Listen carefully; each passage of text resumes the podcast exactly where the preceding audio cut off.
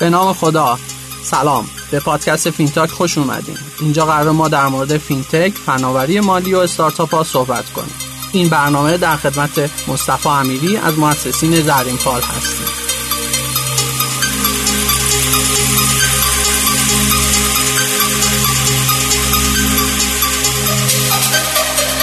سلام. سلام می‌کنم خدمت شنوندگان. امیدوارم که بتونیم نشست خوبی رو کنار هم دیگه داشته باشیم. خیلی ممنون مصطفی که امروز در واقع دعوت منو قبول کردی و اومدی. می‌دونیم که در واقع زرین پال الان خیلی سرتون شلوغ هست و اگه خیلی سریع بخوایم وارد بحث بشیم که بهمون بگو زرین پال از کجا شروع شد و چطور در واقع کار شروع کردیم ما زرین پال رو توی عید سال 89 شروع کردیم بر مبنای نیازی که وجود داشت اون برهه زمانی. عمدتا پذیرنده ها خیلی کوچیک بودن توی اینترنت و ریسک زیادی وجود داشت. زمانی که شما یه پرداختی رو انجام می‌دادید همیشه این ریسک وجود داشت که از کجا معلوم کالا به هم تحویل داده بشه. بعد اگر تحویل داده نشد چه, چه کار بکنم و چه کار نکنم و اینها. زرین پال مطابق رویه‌ای که اومد ارائه داد زمانت پرداخت رو برای خریداران و فروشندگان به وجود آورد. خیلی خیلی خلاصه بخوام بگم. زمانت پرداخت یعنی چی؟ اینو یه توضیح کوچولو بده. چون فکر می‌کنم یکی از ارزش افزوده خیلی جدی زرین پال باشه. درسته. اون برهه زمانی خب سرویس درگاه پرداخت توسط در بانک ها مستقیما عرضه می‌شد. و عمدتا مشکلی که وجود داشت این بود که هنوز پلیس فتا و قضات و اینها تو این حوزه حداقل به وجود نیامده بودن آشنا نبودن نسبت به این حوزه. اثبات اینکه یه پرداخت اینترنتی بوده و محصول بهم تحویل داده نشده اگر بگم تقریبا نزدیک به صفر بود اقراق نکردم. خیلی مشکل بود. زرین پال اومد یه سیاست اجرایی رو تدوین کرد. سه تا چهار روز اجازه می‌دادیم به خریدار که اگر محصولی که خریداری کرده بود که عمدتا اون موقع هم محصولات دیجیتال بودن. کالاهایی که به صورت اینترنتی فروخته می‌شد خب پاست و دامین و امثال هم بود. اگر بهش تحویل داده نشد می‌تونست بیاد یه فرمی رو پر بکنه. متصلش می‌کردیم به فروشنده. فروشنده اگر جواب شفافی نمی‌داد اصل پول رو برگشت می‌زدیم. این خدمتیه که زرینپال خب از اول تا به امروز ارائه میده و همیشه این تعهد رو برای خریداران به وجود آورده که با خیال راحت پرداختتون رو انجام بدین. یعنی در واقع زرین پال بین خریدار و فروشنده وای میسته و این پول رو برای خریدار تضمین می‌کنه که اگه کالا به دست شما نرسید تو اون فرصت حالا تا چهار روز می‌تونی بیای شکایت کنی و اگر اثبات بشه که این اتفاق نیفتاده می‌تونه پولش رو پس بگیره. دقیقا. خیلی عالی. زرین پال الان کجای در واقع سیستم پرداخت کشور هست؟ جایگاش رو در واقع اگه بهمون بگی. ببین خب زرین پال در حقیقت ما چیزی که از زرین پال دوست داریم اتفاق بیفته اینه که بتونه در لایه‌ای بین بانک ها و پی اس پی ها فعالیت بکنه. بتونه خدمات ارزش افزوده ای که بانک ها خیلی به سختی ممکن است بتونن به کسب و کارهای کوچولو بدن رو ما در حقیقت با اتصالمون به زیرساخت بانک ها برای کسب و کارها به وجود بیاریم. از اون ور هم نیازهایی که عمدتا خیلی شاید هنوز پررنگ نشده و ما براش راهکارهای خاص خودمون رو به وجود آوردیم رو سعی کنیم که برای تسهیل کسب و کارها و به وجود اومدن یه سری کسب و کارهای جدید ارائهشون بدیم. مثلا به صورت نمونه ما یه محصولی رو داریم تقریبا دو سال قبل دیولوپش کردیم که تا به امروز خیلی به علت اینکه مارکت پلیس قوی توی بازار وجود نداشته از این محصولمون استفاده ای نشده. عمدتا ما توی تورهای هواپیمایی الان داریم محصولمون استفاده میشه توی آژانس های هواپیمایی. این اجازه رو میده که شما زمانی که پرداختی رو می‌خواین دریافت بکنید بتونید راحت اسپلیتش بکنید. یعنی بگید این پرداخت 350 هزار تومنه اگر موفق بود 280 تومنش بره به حساب X 30 تومنش بره به حساب Y باقی موندهش بمونه تو حساب من. به علاوه اینکه می‌تونید حالا تفکیک های مالیاتی رو هم روش انجام بدید که هر کسی به درصد خودش در حقیقت مالیاتش رو هم پرداخت بکنه. این سرویس خب به صورت خیلی خیلی ساده یه درخواست به زیرساخت زرین پال ارسال میشه و عملا اون پروسه تصفیه حساب و تقسیم تراکنش و بقیه ماجرا همه توی background انجام میشه. در واقع اینطور که من فهمیدم اینه که شما تقسیم وجوه رو بین حسابهای مختلفی که در واقع اون پذیرندهتون درخواست می‌کنه خیلی راحت براش انجام می‌دید و دیگه نیازی نیستش که خودشون بعدا بخوان این تصمیم وجوه رو انجام بدن. دقیقا. این یکی از سرویس هایی که ما عمدتا تو این لایه به وجود آوردیم. سرویس های متفاوتی وجود داره که مثلا تسهیل واریزی ها رو انجام میده. باز توی قالب یه API می‌تونن کسایی که کسب و کاری رو دارن که دوره به دوره قرار تصفیه حسابی رو انجام بدن. بتون خیلی راحت یه API رو صدا بزنن وجوه برداشته بشود و به حسابهای مقصد منتقل بشود. و به طب در حقیقت خب راهکارهای دیگه که در کنار زرین پال ارائه میدیم برای اینه که بتونیم سنگ کوچیکی رو حداقل ورداریم از جلو کسب و کارها که با آرامش بیشتری بتونه حرکت بکنن.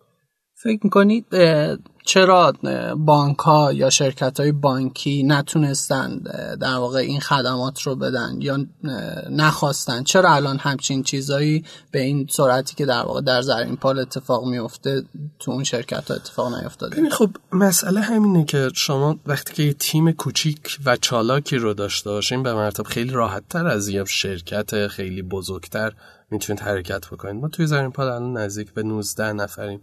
پلنمون اینه که حد اکثر تبدیل بشیم به یه تیمی که 24 5 نفر باشه. اون هم عمدتا به این علته که سعی کنیم چالاکی رو حفظ بکنیم. به جای که بخوایم حالا برای یک سرویسی که می‌خوایم به وجود بیاریم تاییدیه X و Y و Z رو داشته باشیم خیلی راحت هیئت مدیره کوچولوی خودمون من و علی و حالا یکی دیگه از دوستانمون بشینیم تصمیم بگیریم و سرویس رو ارائه بدیم. از زمانی که ما اراده می‌کنیم یک سرویس رو به وجود بیاریم تا زمانی که سرویس رو در حقیقت عرضه می‌کنیم حداقل تصمیم گیریش یک ساعت برای ما زمان خواهد داشت.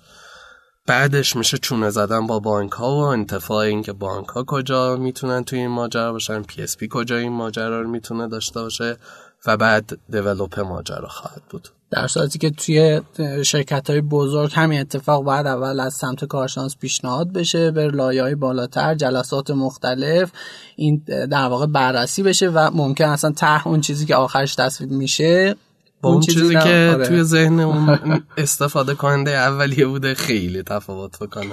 خب یه بخشی در واقع از سوالم این هستش که اگر بخوایم شرکت های پرداخت بانکی رو در واقع رده بندی کنیم در واقع از اول تا مثلا آخر و بر مبنای حجم تراکنش یا حجم کاری که می‌کنن الان زرین پال کجای در واقع این سیستم قرار می‌گیره؟ ببین خب ما یه سهم بازار مشخصی رو داریم امروز که صادقانه داریم با پی اس پی ها در تعداد و مجموع تراکنشامون رقابت خودمون رو شکل میدیم. ضمن اینکه ما از زیر ساخت پی اس پی در حقیقت برای پردازش تراکنش استفاده می‌کنیم ولی خب یه سهم بازار مشخصی رو داریم. به تبع پی اس پی ها هم میل دارن. خیلی از پی اس پی های کوچیکتر شاید میل داشته باشن که این بازار رو نصیب خودشون بکنن. ولی خب عملا در حقیقت چیزی که زرین پال امروز داره یه سگمنت مشخصی از مشتریان هستش که بر مبنای ارزش افزوده ای که توی یه پکیج کامل بهشون ارائه شده خیلی راحت تونسته سهم بازارش رو حفظ بکنه. من خیلی معتقد نیستم که بخوام بگم رد بندی ما این هست. باعث میشه که حالا یه سه حساسیت به وجود خب من اگه بخوام یه بخشی از صحبت ها در واقع اینجوری که فهمیدم بگم اینه که زرین پال در واقع الان تونسته یه سری از شرکت های پرداختی که حالا تو میگی یه مقدار حجم کارشون نسبت به شما کمتره در واقع پشت سر بگذاره و الان وضعیتش از بعضی از این شرکت های بانکی خیلی بهتره. آره در حقیقت خب خیلی شفاف بخوایم بگیم. مثلا توی یک سری از سرویس ها ما داریم از پی اس پی های استفاده می‌کنیم که زمانی که ضریب جینی شاپرکشون رو توی گزارش بولتن می‌بینیم تقریبا یعنی اگر سهم زرین پال رو از اون بخش پی اس پی ورداریم برای خود پی اس پی چیز خاصی نمیمونه. یعنی مشخصه که ما شاید 90 درصد اون سرویس به وجود اومده با اون پی اس پی خاص رو داریم خودمون ترافیکش رو تأمین می‌کنیم. خیلی عالی. مصطفی شما در واقع برای رسیدن به یه همچین چیزی چه چیزی باعث شد که شما به اینجا برسین؟ سرمایه گذاری خیلی عجیب غریبی کردین حمایت دولتی در واقع خاصی داشتیم وام نمی‌دونم کم بهره گرفتین. چی شد که شما به اینجا رسیدین؟ ببین هیچ کدوم از اینایی که گفتی من به نظرم نمی‌تونه تضمین بکنه که یه کسب و کاری خوب جلو بره. اتفاقا در رابطه با کیس خودمون میگم. ما توی خورداد ماه سال گذشته سرمایه گذاری رو جذب کردیم. یه تیمی بودن که خیلی شفاف بودن نسبت به این ماجراش حداقل شناخت داشتن. اتفاقی که در عمل افتاد این بود که بعد از نه ماه ما سرمایه گذاری رو برگشت زدیم. به یه عدد بالاتری دوباره سهاممون رو باز خرید کردیم. اتفاقی که افتاده بود این بود که میگم قدرت تصمیم گیری قدرت ریسک گرفته شده بود. و باعث شده بود که یه سری روال هایی رو به ما اضافه بکنن که هر کدومشون جلوی صد پای ما برای به وجود آوردن یه سرویس بود. سعی کردیم که اینها رو حلشون بکنیم. یعنی واقعا سرمایه گذار زمانی که ورود پیدا می‌کنه با یه دیدی ورود پیدا می‌کنه. زمانی که توی ماجرا قرار می‌گیره باید آستینا رو بزنه بالا و کار بکنه. خیلی شفاف بخوام بگم سرمایه گذاری که فقط پول رو بخواد بیاره خیلی ارزشی رو نداره. و سرمایه گذاری که بخواد بیاد توی کار اگر شناخت هم نداشته باشه نسبت به این بازار مشکلات زیادی رو به وجود میاره. ما حداقل در رابطه با کیس خودمون فکر می‌کنیم که استقلال تا یه برهه زمانی زیادی حداقل تا برهه زمانی که بازار استارتاپ توی ایران بخواد پخته بشود. و ما بدونیم با حجم بازار چقدر هستش بازیگرهای بازار چجوری هر کدومشون تونستن سهم بازار خودشون رو به دست بیارن و بعد از اون تازه میشه فکر کرد نسبت به این که بخوایم سرمایه گذار بگیریم نسبت به این که بخوایم رشدمون رو چجوری تضمین بکنیم. فکر می‌کنم بزرگترین سمی که خیلی از کسب و کارها امروز باش درگیر میشن خیلی از استارتاپ ها دارن باش درگیر میشن اینه که به هر نحوی که شده می‌خوان یه سرمایه گذاری رو جذب بکنن فارغ از اینکه نمی‌دونن چه تاثیراتی رو ممکنه توی کسب و کارشون بذاره امروز شما دارید یه مسیر خوبی رو حرکت می‌کنید ولی فردا ممکن است که میل سرمایه گذار به این سمت نباشه که شما بخواین مسیر خودتون رو برید. همیشه خودت هم یه مثال می‌زدی دیگه آدم اگه شریکش پولدار باشه چمدونش دم دره. خب مصطفی از حمایت های عجیب غریب دولت بگو چقدر حمایت از شما شده؟ مرا به خیر تو امید نیست شرم رسان واقعا هیچ حمایت خاصی صورت نپذیرفته. فکر می‌کنی حمایت کردن دولت یا کلا حاکمیت از استارتاپ ها خوبه خوب نیست؟ یا اینکه الان نیاز واقعا استارتاپ ها یا کسب و کارهای کوچیک چیه؟ ببین من فکر می‌کنم مهمترین نیازی که وجود داره امروز توی کسب و کارها اینه که اجازه بدیم فضاهایی که وجود داره کسب و کارها توش کار بکنن. اسنپ تپسید از یه فضایی دارن استفاده می‌کنم که واقعا پاسخگوی مناسبی براش وجود نداشته. بقیه کسب و کارها هم واقعیتش بر همین رویه دارن جلو میرن. به نظرم بزرگترین اتفاقی که می‌تونه توی زمینه حاکمیت توی دولت شکل بگیره اینه که اجازه بدن از این ظرفیت های خالی استفاده بشود از دور نظارگر باشن به جای که بخوان وارد ماجرا بشن از دور نظاره بکنن و بعد اگر که اتفاق ناگواری افتاد ورود پیدا بکنن و قلقم بکنن حتی. حتما کسب و کارها اینقدر برای خودشون ارزش قائلن که توی اون خطای قرمز وارد نشن خودشون رو ارزیابی بکنن و واقعا من فکر می‌کنم که کسب و کارها خودشون آگاه ترن نسبت به اینکه اتفاق ناگواری نیفته.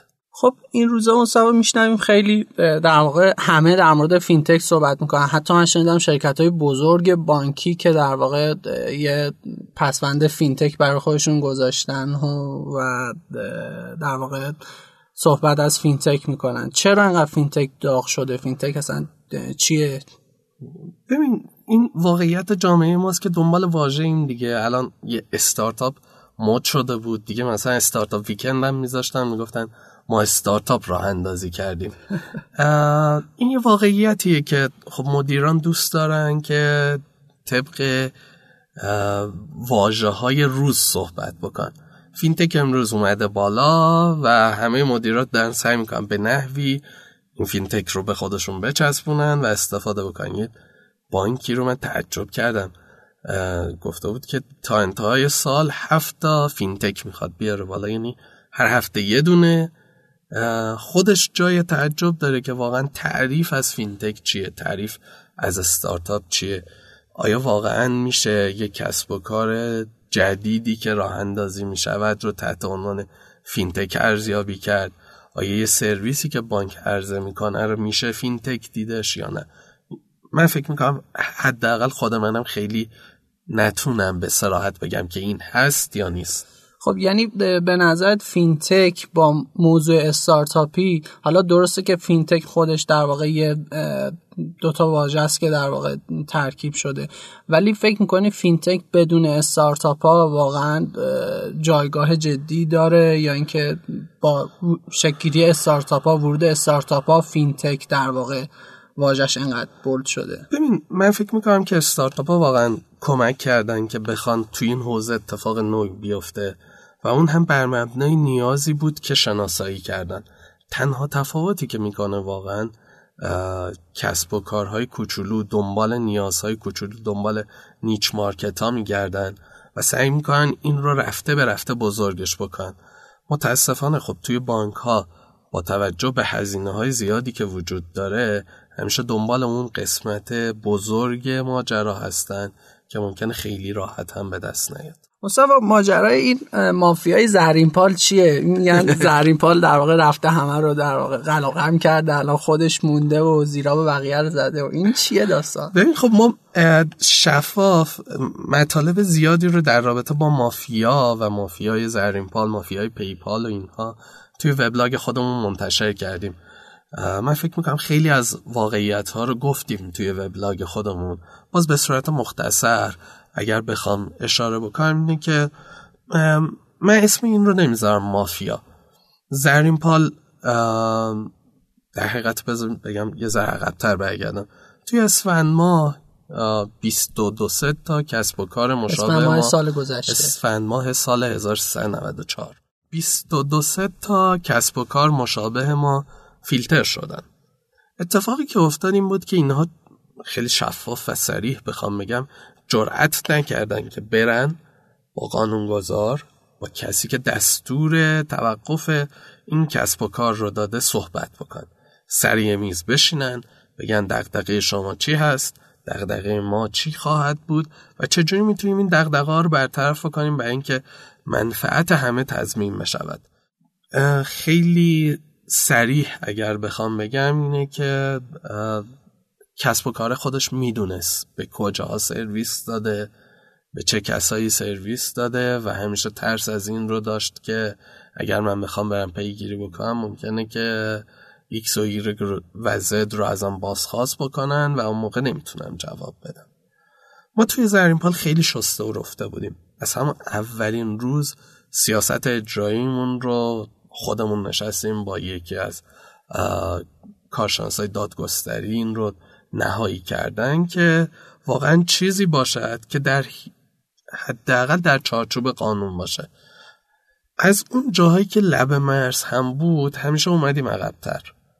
یعنی مثلا سرویس وی پی یه برهه زمانی خب پلیس فتا و امنیت می‌گفتن که به این لیستی که ما بهتون میدیم اجازه سرویس دادن رو دارین. در صورتی که ما هیچ موقع به اونها هم سرویس رو ندادیم. چون معتقد بودیم یه روزی نامه ای رو دوباره می‌زنن و میگن همینایی که بهتون لیست داده بودیم چرا سرویس دادیم که همین اتفاق هم افتاد. یه شب دوباره نامه زدن. در حالی که ما سرویس رو ارائه نداده بودیم گفته بودن اون لیست قبلی که بهتون دادیم بهشون سرویس ندید. خب خیلی از کسب و کارها که خیلی از سرویس های مشابه ما که روی این نوع درآمد حساب کرده بودن یه شبه با یه بحرانی روبرو می شون. ما خب زمانی که ارائه ندادیم خب خیلی آرامش داشتیم. محل درآمدی رو اصلا شناسایی نکرده بودیم و هیچ اتفاق خاصی قرار نبود بیفته. در عمل اتفاقی که افتاد این بود که ما توی اردیبهشت ما فیلتر شدیم. زمانی که از همون لحظه اولی که فیلتر شدیم شروع کردیم به پیگیری حقوقی نامه زدیم به جاهای متفاوت که چرا این اتفاق برای زهرین پال افتاده. رفتیم چهار بس نشستیم دفتر دادستانی که این موزل باید برطرف بشود. کفش آهنی رو پوشیدیم آره کفش آهنیمون رو پامون کردیم کفش راحتی و چرمی ها رو گذاشتیم کنار رو پله رو بالا پایین کردیم. تا اینکه برسیم به یه جوابی که چرا زرین پال امروز فیلتر شده است و بتونیم اون موزل رو حلش بکنیم. که خدا شکر تونستیم موزل رو حل بکنیم نگرانی ها رو برطرف بکنیم و بعد از ده روز ما تقریبا از فیلتر خارج شده بودیم. تقریبا ما فکر کنم روز چهارم پنجم دیگه نامه های رفع فیلتر رو گرفته بودیم. یه سری اتفاقاتی این وسط افتاد یه سری برای خودشون یه سری کارایی رو انجام دادن که باعث شد واقعا دودش تو چشم ما بره. در نهایت این پروسه ده روز به طول انجامید و ما عملا موزلمون رو برطرف کردیم. اتفاق خوبی هم که شکل گرفتیم بود که خب با توجه به اینکه ما یه همکاری رو همیشه با نهادهای نظارتی داشتیم شاید میشه گفت ما از این فرصت استفاده کردیم به جای اینکه این رو تبدیلش بکنیم به یه نقطه ای که همیشه ریسک برای ما داشته باشه تبدیلش کردیم به یه دوستی که می‌تونه برای ما منفعت های زیادی رو داشته باشه. در حقیقت برای هر دو طرف منفعت های زیادی رو داشته باشه. من به جرأت اگر اسم این رو بذارم مافیا قبولش می‌کنم که یه مافیای شک گرفته زمانی که یه قاضی از شما سوال می‌پرسه که فلان کسک که بوده؟ که این سایت رو راه اندازی کرده و خدمات رو ارائه داده. شما زمانی که می‌تونید اطلاعات کاملی رو ارائه بدین خب منتهی می شود به یه رابطه خوب. به یه رابطه خوبی که اگر پس فردا هم شما نیازی رو داشتین حداقل درک کرده با شما تعامل داشته و می‌تونه همکاری بکنه. یعنی در واقع تعامله شکل گرفته و خود این تعامله باعث میشه که خیلی از در واقع سوء تفاهمات یا در واقع کارها خیلی بهتر انجام بشه و سریعتر انجام بشه. ما از یه رانتی استفاده نکردیم که بگیم حالا اومدیم. از یه رانتی این رو شکل دادیم. خودمون رفتیم. تعامل رو, تعامل شکل, رو شکل دادیم. یعنی من اینجوری فهمیدم که در واقع یه سری از سرویس دهنده ها یا تجمیع کننده ها یا درگاه واسط در واقع بعد از فیلترینگی که انجام شد اصلا نرفتن پیگیری کنن و شاید دلیلش این بود که خودشون در واقع می‌دونستن که یه سری جاها رو در واقع خطا کردن و شما شاید از اون گروهی بودید که بعد از اینکه فیلتر شدید رفتید و پیگیری کردید و در واقع اون سوالات رو تونستید جواب بدید و مشکل حل شد. آره کاملا. من باز یه شاهد دیگه مثلا میارم. از خیلی از دوستان ما دعوت کردیم اون سایت هایی که فیلتر شده بودن. دعوت کردیم که بیان دفتر ما یا هر جای دیگه یه نامی رو به نیابت از همه بنویسیم و ارسال بکنیم و ببینیم که چه جوابی رو می‌گیریم. عمدتا همه شفاف بخوام بگم برای این نبود که از سر خیرخواهی ما می‌خواستیم این همچین کاری رو بکنیم. ترس از این داشتیم که اگر این اتفاق برای اونها توی اسفند ماه افتاده دیر یا زود برای زرین پال هم اتفاق خواهد افتاد. می‌خواستیم که پیشگیری بکنیم که حداقل اگر مشکل بقیه بتونیم شناساییش بکنیم و اتفاق مشابه برای زرین پال نیفتد دوستان حتی حاضر نشدن که بیان خودشون بین خودشون یه نامه ای رو بزنن. بیان حداقل ما یه ذره کمک بکنیم که یه نامه زده بشود و بتونیم یه سری از جواب ها رو بگیریم. خیلی شفاهی واقعا نمیشه توی ایران کار جلو برد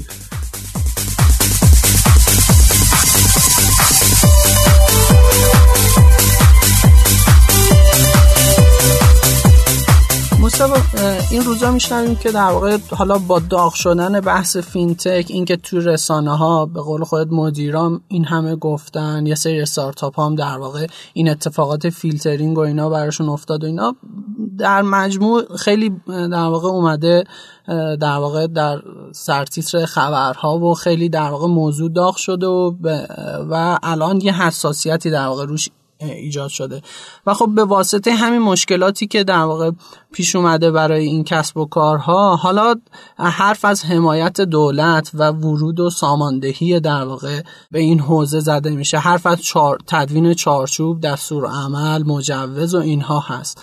به نظر ورود دولت به این شکل حالا ورود حاکمیت به این شکل چه ارمغانی برای ببین من فکر می‌کنم که دولت باید همین کار خودش رو انجام بده و اون همینه که مهمترین نیازی که برای این حوزه وجود داره اینه که اولی متصدی براش پیدا بشه. تا زمانی که این قضیه بدون صاحب باشه بدون اینکه جایی براش تشکیل نشده باشه ندونن کسب و کارها به کجا باید مراجعه بکنن این قضیه حمایت دولتی نمی‌تونه شکل بگیره. متولی باید اول مشخص اول از همه متولی باید مشخص بشه. متولی که مشخص شد نصف ماجرا حل شده دیگه. بابای ماجرا پیدا شده و می‌تونیم بریم حالا شکایت هامون رو بکنیم می‌تونیم بریم خواسته هامون رو بگیم و به تب امید داشته باشیم که بتونیم به اینکه این کسب و کار می‌تونه کسب و کاری باشه که در دراز مدت بتونه نیاز خیلی از مردم رو برآورده بکنه و یه سنگی رو از جلو پای یه سریا برداره دیگه.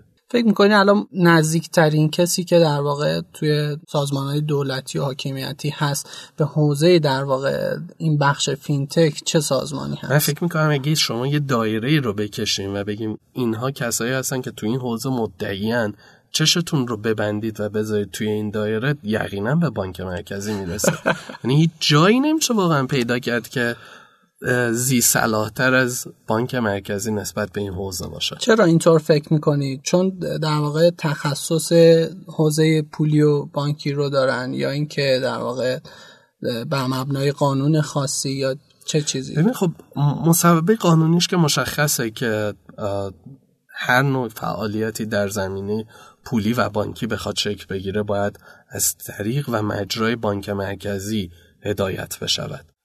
ضمن احترامی که برای مجموعه های مثل صنعت و معدن و اینها وجود داره اینه که اونها برای نوع کسب و کارهای بانکی نمی‌تونن واقعا خیلی سریع ورود پیدا بکن نسبت به اینکه این حوزه مقررات خودش رو داره نسبت به اینکه این حوزه نگرانی های خودش رو داره و درک این ماجرا توسط بانک مرکزی خیلی خیلی سریعتر می‌تونه شکل بگیره.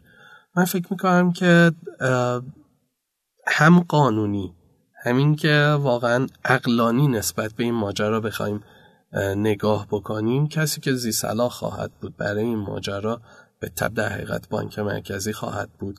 توی تمام دنیا هم که نگاه بکنید مثلا مدل استرالیا مدل انگلیس رو نگاه بکنید ضمن اینکه یه سری اجتماعات خصوصی ممکن است وجود داشته باشه ولی هدایت کلی فینتک فینرا مثلا مؤسسه فینرا رو من مثال می‌زنم باز با نظارت بانک مرکزی صورت میپذیره. الان یه پیشنهادی رو در واقع بانک مرکزی ارائه کرد. در واقع آقای حکیمی پیشنهاد کردن به عنوان چهارچوبی برای فعالیت فینتکا این به نظر در واقع چه جایگاهی داره؟ چقدر در واقع می‌تونه مفید باشه؟ من خیلی خوشحالم که بالاخره ما از بحث مجوز اومدیم به چارچوب مجوز متاسفانه در ایران یک ابزاری شده است که من می‌گیرم تو نمی‌تونی بگیری. پس فردا تو کار می‌خوای بکنی من مجوز رو در اختیارت قرار میدم و حالا لفظ درستش اینه که بیگاری رو ازت می‌کشم. این یه رانتی رو در واقع ایجاد می‌کنه معمولا. آره عمدتا من حالا همیشه این مثال رو می‌زنم که آقای قاسمزاده افرانت فرمودن که هر زمانی که در جمهوری اسلامی مجوز جدیدی صادر شد بپرید تو. اصلا کاری نداشته باشین که مجوز چی هستش. بگیریدش چون مطمئن باشید این دری که امروز باز شده حداقل 4 5 سال بسته خواهد بود. متاسفانه امروز معضل اصلی مجوز در مملکت ما اینه که اگر یه نفری اومد مجوز گرفت این رانت رو به وجود میاره که بقیه نتونن کار بکنن. همین اتفاق واقعیتش در رابطه با PSP افتاده. این در بسته احساس می شود که مجوز جدیدی واگذار نمیشه در صورتی که واقعا اگر مجوزی هم واگذار بشود با این حجم سرمایه گذاری یعنی امروز اگر بگن ما قرار هست مجوز PSP رو بدهیم و این الزاماتی خواهد بود که حداقل بقیه PSP ها داشتن. یک کسی اقلانی بخواد دو, تا چهار تا بکنه هیچ صرفه اقتصادی برای گرفتن مجوز PSP جدید وجود نخواهد داشت. و فکر می‌کنم که همین صدها رو اگر واقعا ورد داریم اجازه بدیم کسب و کار بخواد به وجود بیاد چارچوب ببینیم به جای مجوز این امکان به وجود خواهد اومد که امروز فردا 200 تا فینتک به وجود بیان. یکی دو تا سه تاشون گل بکنن و اون موقع می‌تونیم امید داشته باشیم که واقعا یه اتفاق نویی تو این حوزه بیفته. هیچ شکی نیست که توی استارتاپ ها 100 تا 200 تا باید به وجود بیان که یکی دوتاشون بتونن گل بکنن. آقای حکیمی توی نشستی که در واقع چند ماه پیش در فینتاک داشتیم پیشنهاد چارچوب رو مطرح کردن و در واقع توضیح چارچوب رو اینطور بیان کردن که چارچوب در واقع سندی هست که فقط خط قرمز ها رو مشخص می‌کنه و یه چکلیستی در واقع می‌تونه باشه که راه رو برای همه باز می‌کنه. هر کسی که فکر می‌کنه تو این حوزه می‌تونه فعالیت کنه. اگر در واقع اون خط قرمز ها رو رعایت کنه بدون اینکه نیاز باشه بره در واقع تو بروکراسی دولتی و مجوز سالاری و اینها گیر کنه می‌تونه فعالیت رو انجام بده. حتی چند روز پیش در همایش بانکداری که در واقع پژوهشکده بانک مرکزی برگزار می‌کنه آقای حکیمی آقای سرجوغ از وزارت فناوری آقای در واقع دکتر دلیری از معاونت علمی رئیس جمهور. بحث چارچوب و مجوز رو در واقع بحث کردن و همشون متفق القول به این رسیدن که چارچوب واقعا گزینه ایدئالی هستش که الان مد نظر هست. اما در واقع بعد از اینکه این جلسه انجام شد فکر می‌کنم جلسه تاریخش 14 همه دی ماه هستش. ما در واقع همون شب دیدیم که روی سایت نماد یه در واقع سندی منتشر شده به عنوان چارچوب فعالیت تجمیع کننده ها و در واقع که شاید با خیلی از این در واقع نظرات متناقض بود. این رو در واقع یه توضیح برام ببین آی حکیمی نظرشون این بود که نظر کاملا درستی هم هست. که ما در زمانی که مجوز می‌دهیم یعنی اینکه اجازه ولادت یک کسب و کاری رو میدیم. به همین سادگی نمی‌تونیم بکاشیمش پس. مثل کشتن یه آدمه. و مجوز دادن باعث می شود که گرفتنش و سلبش خیلی خیلی سخت باشه. و همین اتفاق هم در حقیقت امروز بانک مرکزی خیلی به شدت باش درگیره. امروز PSP رو داریم که اصلا هیچ توجیهی برای اینکه بخواد مجوز رو نگه داره وجود نداره. فقط به ظاهر داره کاغذ PSP رو قیمت گذاری و رد و بدل می‌کنه. اتفاقی که واقعا افتاد من فکر می‌کنم که خیلیش عجله مرکز توسعه است. اگر بخوام خیلی سریع بخوام بگم.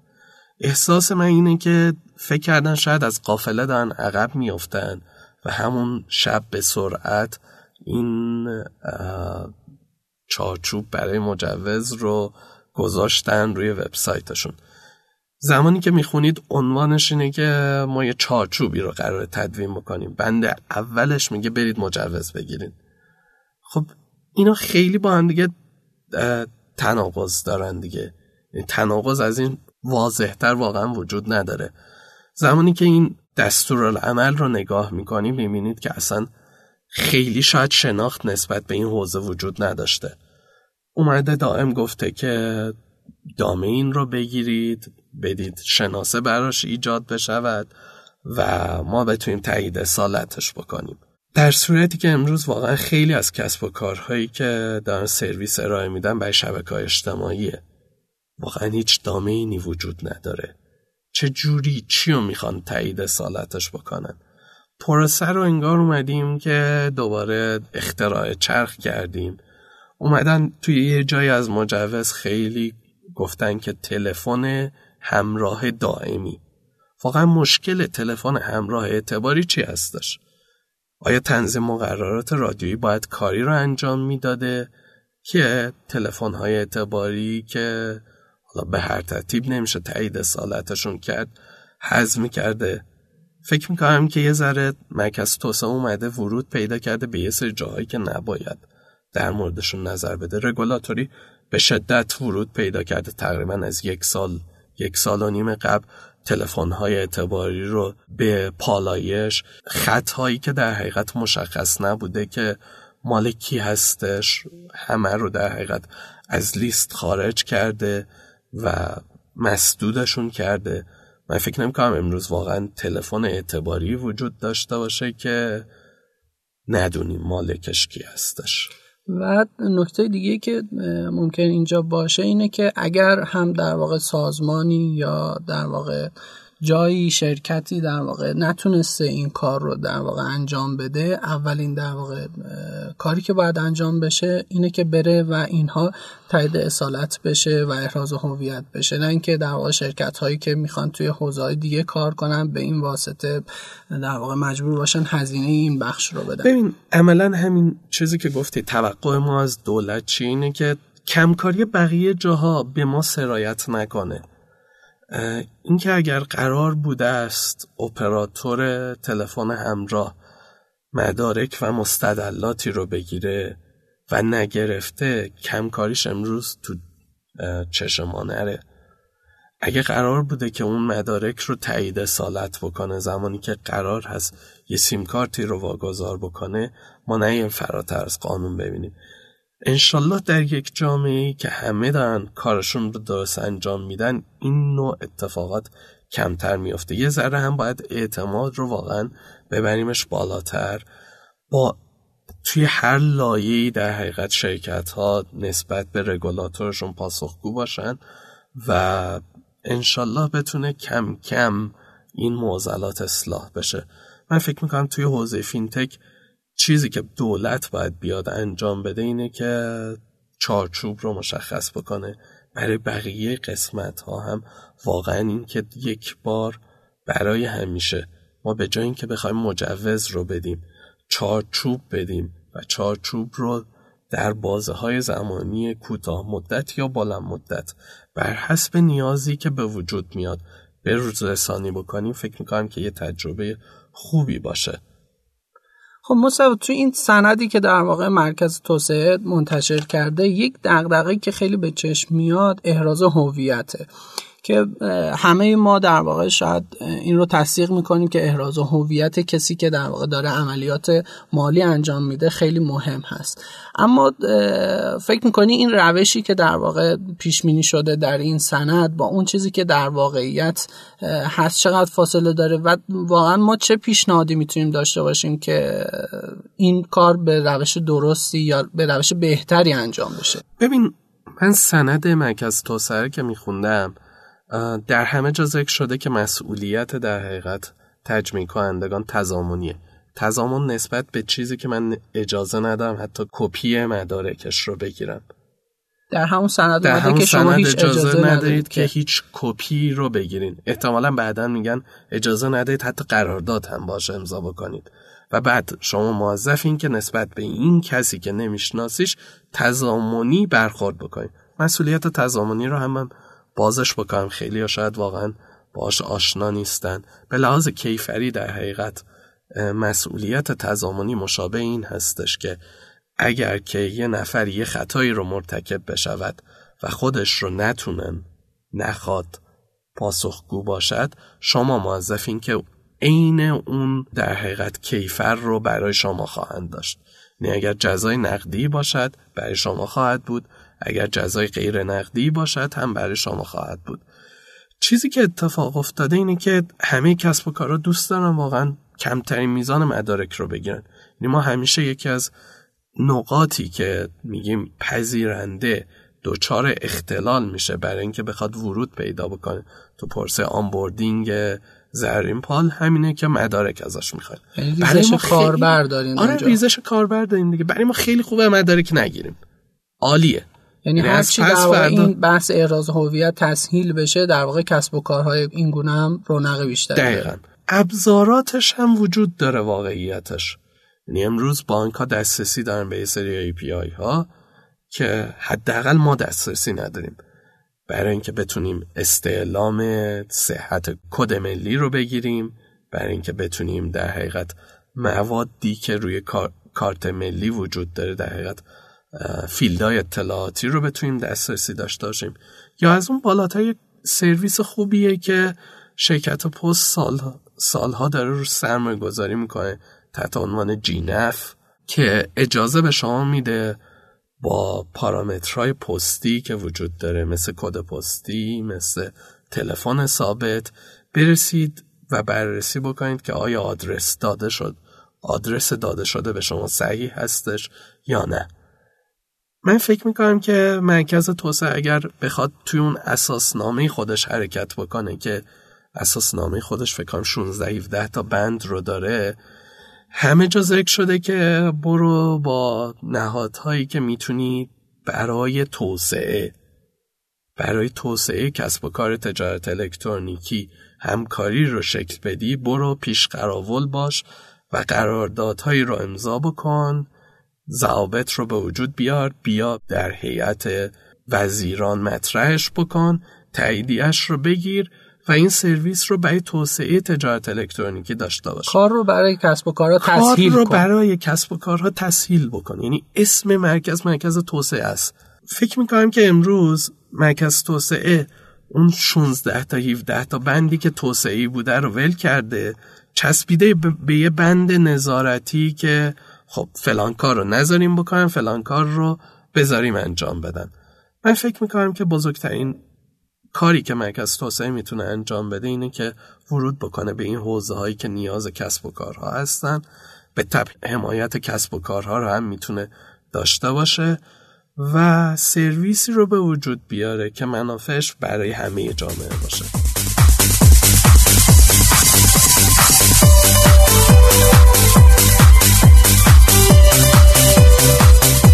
یه بخشی از این سند شاید اگه بخوایم دیگه از این سند هم دیگه در واقع عبور کنیم. این هستش که پذیرندگان در واقع این سرویس های تجمین کننده رو اومده دستبندی کرده و گفته که در واقع سطح های مختلفی رو پیش بینی کرده و گفته کسایی که مثلا تا 6 میلیون تومن در ماه حجم گردش مالیشون هست و طبقات دیگه. فکر می‌کنی این در واقع این سطح بندی چقدر به بازار واقعی نزدیکه و اون در واقع شرایطی که برای احراز هر کدومشون خصوصا این بخش اول یعنی کسی که حتی می‌خواد یک ریال هم از این سرویس ها استفاده کنه توی این بخش هست چقدر این در واقع با بازار هماهنگه یا چقدر عملیاتیه؟ ببین واقعیتش من خیلی نمی‌خوام به این سنده اشاره بکنم چون هیچ گونه تماسی حداقل با کسایی که تو این حوزه وجود داشتن گرفته نشده. هیچ یک از کسب و کارهای فینتکی که امروز فعال هستند برای این سند اظهار نظر نکردن. این سند به جای اینکه می‌تونست حتی اگر واقعا هدف این بود که تعامل شکل بگیره این کاری که وزارت فناوری اطلاعات انجام داد. برای هر کدوم از مجوزهایی که خواست به وجود بیاره یه پیشنویس زد دو ماه اجازه داد که صاحب نظر در رابطه با این موضوع کامنت بدهن. تک به تک کامنت ها رو اومدن جواب دادن. چرا ما این رو عبور کردیم؟ چرا این رو ما در حقیقت قبولش کردیم؟ این تیکه ماجرا رو ندیده بودیم. خوب شد گفتین و دیدیم و اضافهش کردیم. چیزی که آقای حکیمی من فکر می‌کنم خیلی به سراحت دنبال این ماجرا بود همین بود که ما بیایم یه پیشنویس رو حداقل آماده بکنیم. نه اینکه این یه سند نهایی باشد. از یه سری از کسایی که تو این کسب و کار واقعا استخون خورد کردن نظر بخوایم بررسی بکنیم. دوباره نسبت به این سندی که نوشته شده یه پیشنویس نهایی تر رو ارائه بدیم. من فکر می‌کنم مرکز توسعه دوچار این شد که شتاب زدگی خیلی زیادی رو داشت خاص از قافل عقب نیفته. در رابطه با سطح بندی واقعا مرکز توسعه این اجازه رو داشت که توی اساسنامه ذکر شده که برای جلساتی که حداقل عنوان می‌کنن یک سال یک سال و نیم هستش که شکل گرفته در رابطه با تجمی کننده های پرداخت می‌شد. طبق اساسنامه دو نفر کارشناس رو دعوت کرد.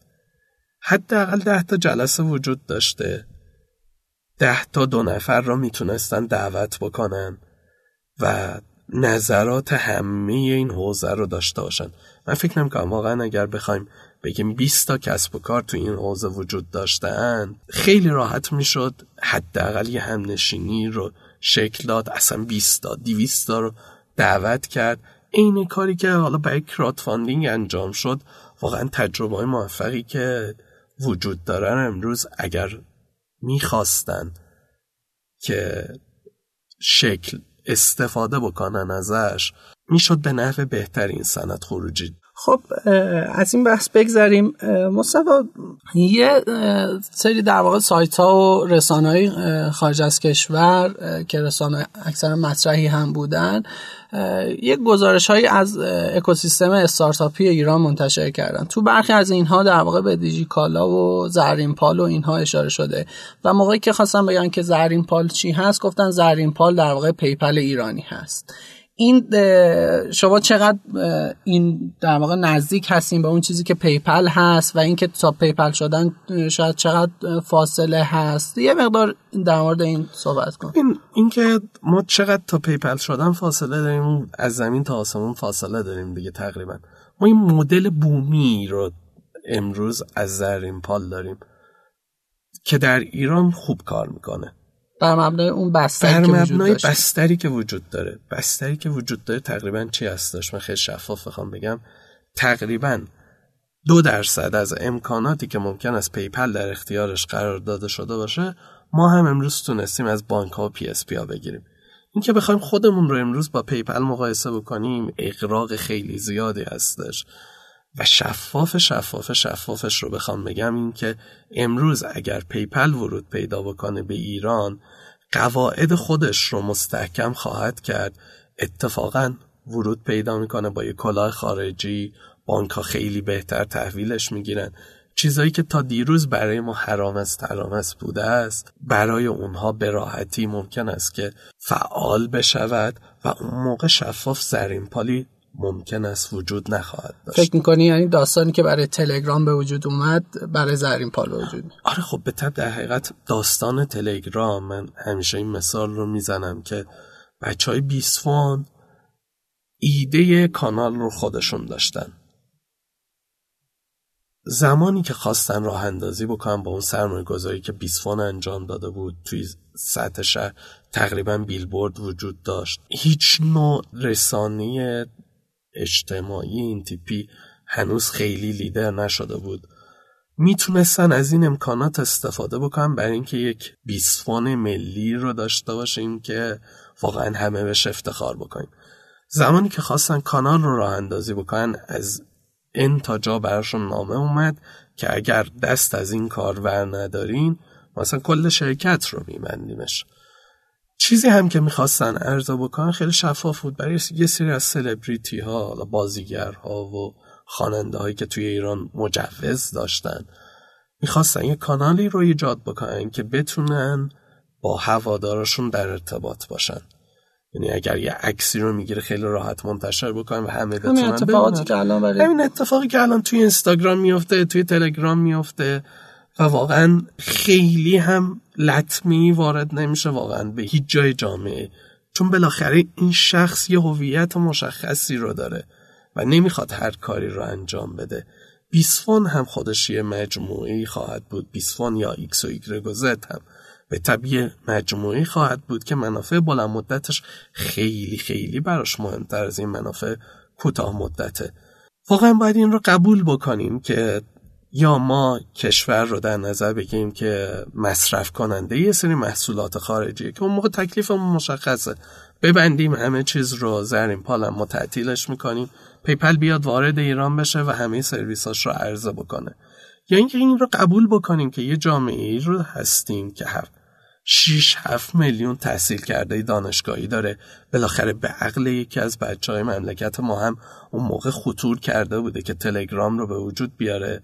و اگر امروز واقعا زورکی زورکی هل هلکی می‌خوایم یه پیام رسانه. پیام رسانه ملی داشته باشیم ناشی از این بوده که اون موقع جرأت ها رو گرفتیم ناشی از این بوده که اون موقع موقعیت ها رو از دست دادیم واقعا هر چقدر که موقعیت رو از دست بدیم به دست آوردنش در آتی هزینه زیادتری رو خواهد داشت. و فکر می‌کنیم که اگر نهادهای حتی دغدغه نهادهای نظارتی هم این باشه که نظارت در واقع بهتری داشته باشن در واقع شاید درستتر این باشه که فضا امروز برای کسایی که داخل از داخل کشور می‌خوان کار کنن باز باشه که فردا در واقع نگرانیمون این نباشه که دیتای کل در واقع مردم روی تلگرام هست و تلگرام حتی یه سرور داخل ایران نداره و بعد بخوایم بریم مذاکره کنیم که مثلا بیا حداقل یه سرور اینجا بذاریم. آره خب ببین در حقیقت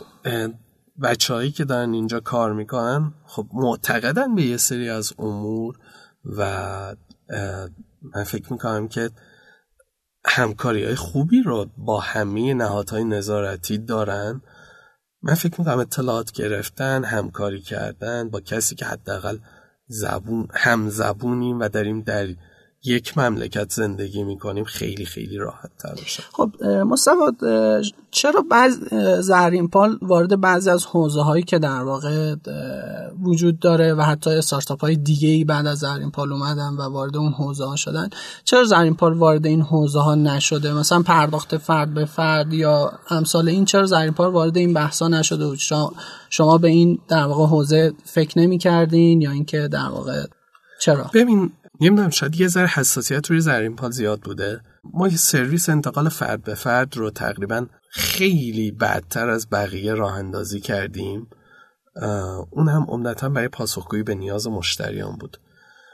زمانی که ما اون رو عرضه کردیم چهارشنبه فکر کنم دور بر سه تا چهار بعد از ظهر ما روی کانال تلگراممون انانسمنت سرویس رو رفتیم.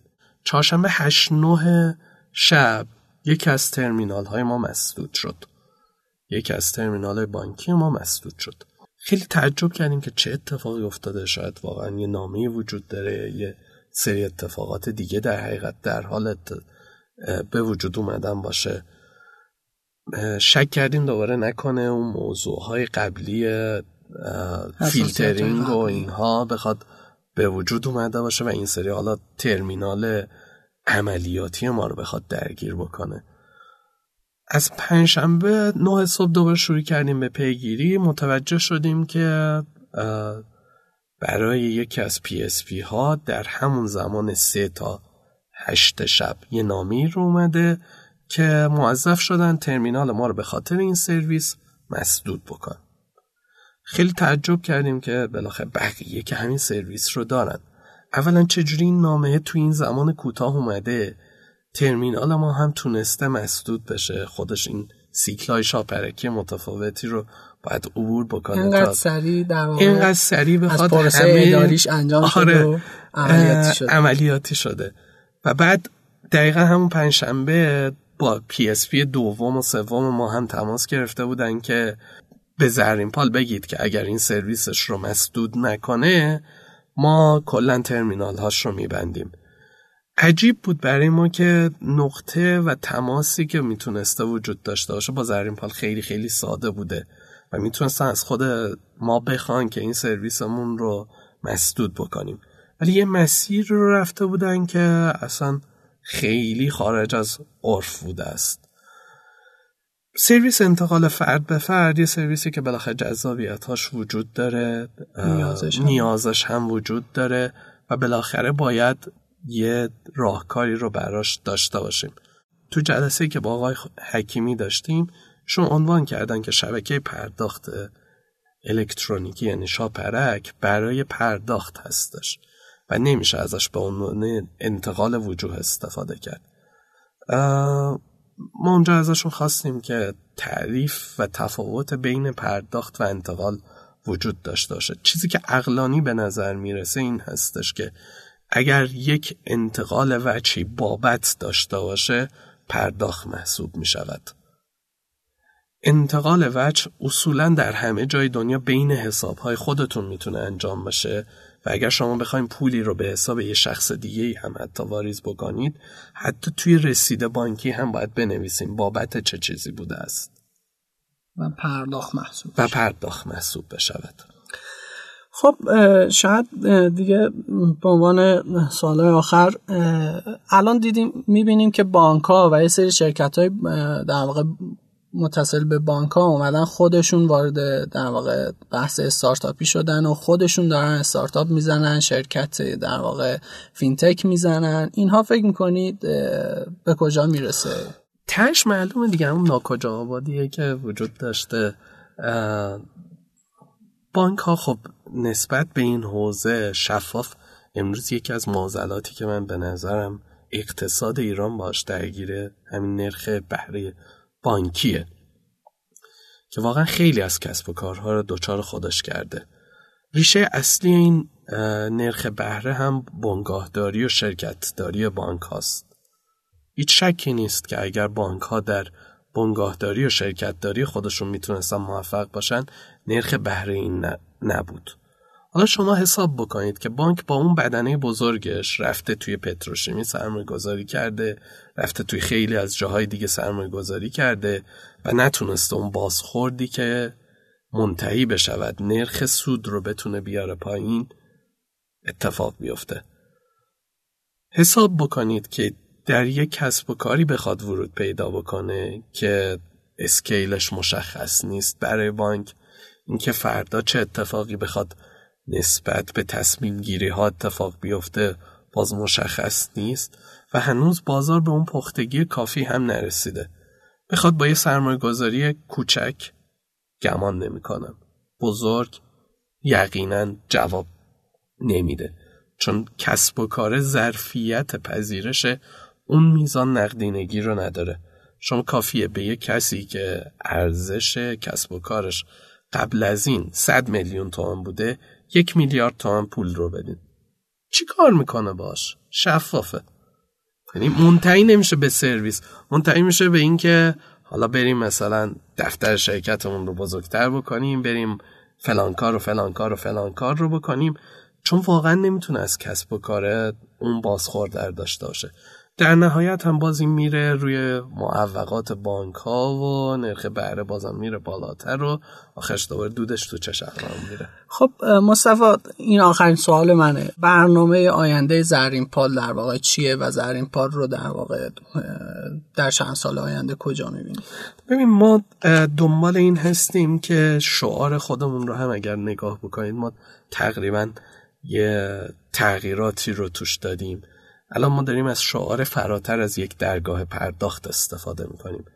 این در حقیقت ویژنمون این هستش که خودمون رو فراتر از یک درگاه پرداخت ببینیم. دوست داریم توی سه حوزه های جدیدی که ورود پیدا نشده ورود پیدا بکنیم. توی حوزه توریست توی حوزه گردشگری خب نیازهای مشخصی وجود داره. گردشگرانی ایرانی که از کشور خارج میشن به بقیه کشورها میرن. خب یه سری نیازهایی رو دارن که واقعا هیچ پاسخگوی شفافی براش وجود نداشته. از اون هم گردشگر خارجی زمانی که ورود پیدا می‌کنه به ایران خب یه سری نیازهای مالی رو داره که باز هیچ برآورده نشده. به علاوه اینکه کسب و کارهای امروز ایران هم باید یه ذره فراتر از خود ایران رو بهش چشم داشته باشن. ما بچه های خوبی رو داریم که سرویس های خیلی خوبی رو به وجود آوردن که می‌تونه تو دنیا خریدار داشته باشه. ولی واقعا این ابزارهای پذیرش وجود نداره. سعیمون این هستش که بتونیم توی این حوزه یه تیکه جدیدی رو به این پازل اضافه بکنیم. خیلی ممنون. متشکر که این بحث خوب رو در واقع کمک کردی که داشته باشیم. من در واقع یادی هم بکنم اسمی هم از علی امیری بیارم برادر مصطفی که در واقع با هم تونستن زرین پال رو به اینجا برسونن و امیدوارم که همینجا ازش در واقع قول می‌گیرم که انشالله یک برنامه و پادکست فینتاک هم بتونیم در خدمت علی عزیز باشیم. متشکرم از شنوتو که در واقع این امکان رو برای ما فراهم کرد که پادکست فینتاک رو در واقع تهیه کنیم و بتونیم در واقع صحبت های فعالان و استارتاپ های فینتک رو بشنویم. موفق باشید. خدا نگهدار. خدا تا حالا به این موضوع فکر کردی که تجربه با دیگران به اشتراک بذاری؟ با استفاده از شنوتو صدای شما در سراسر دنیا شنیده میشه پس منتظر چی هستی؟ تجربه با دیگران به اشتراک بذار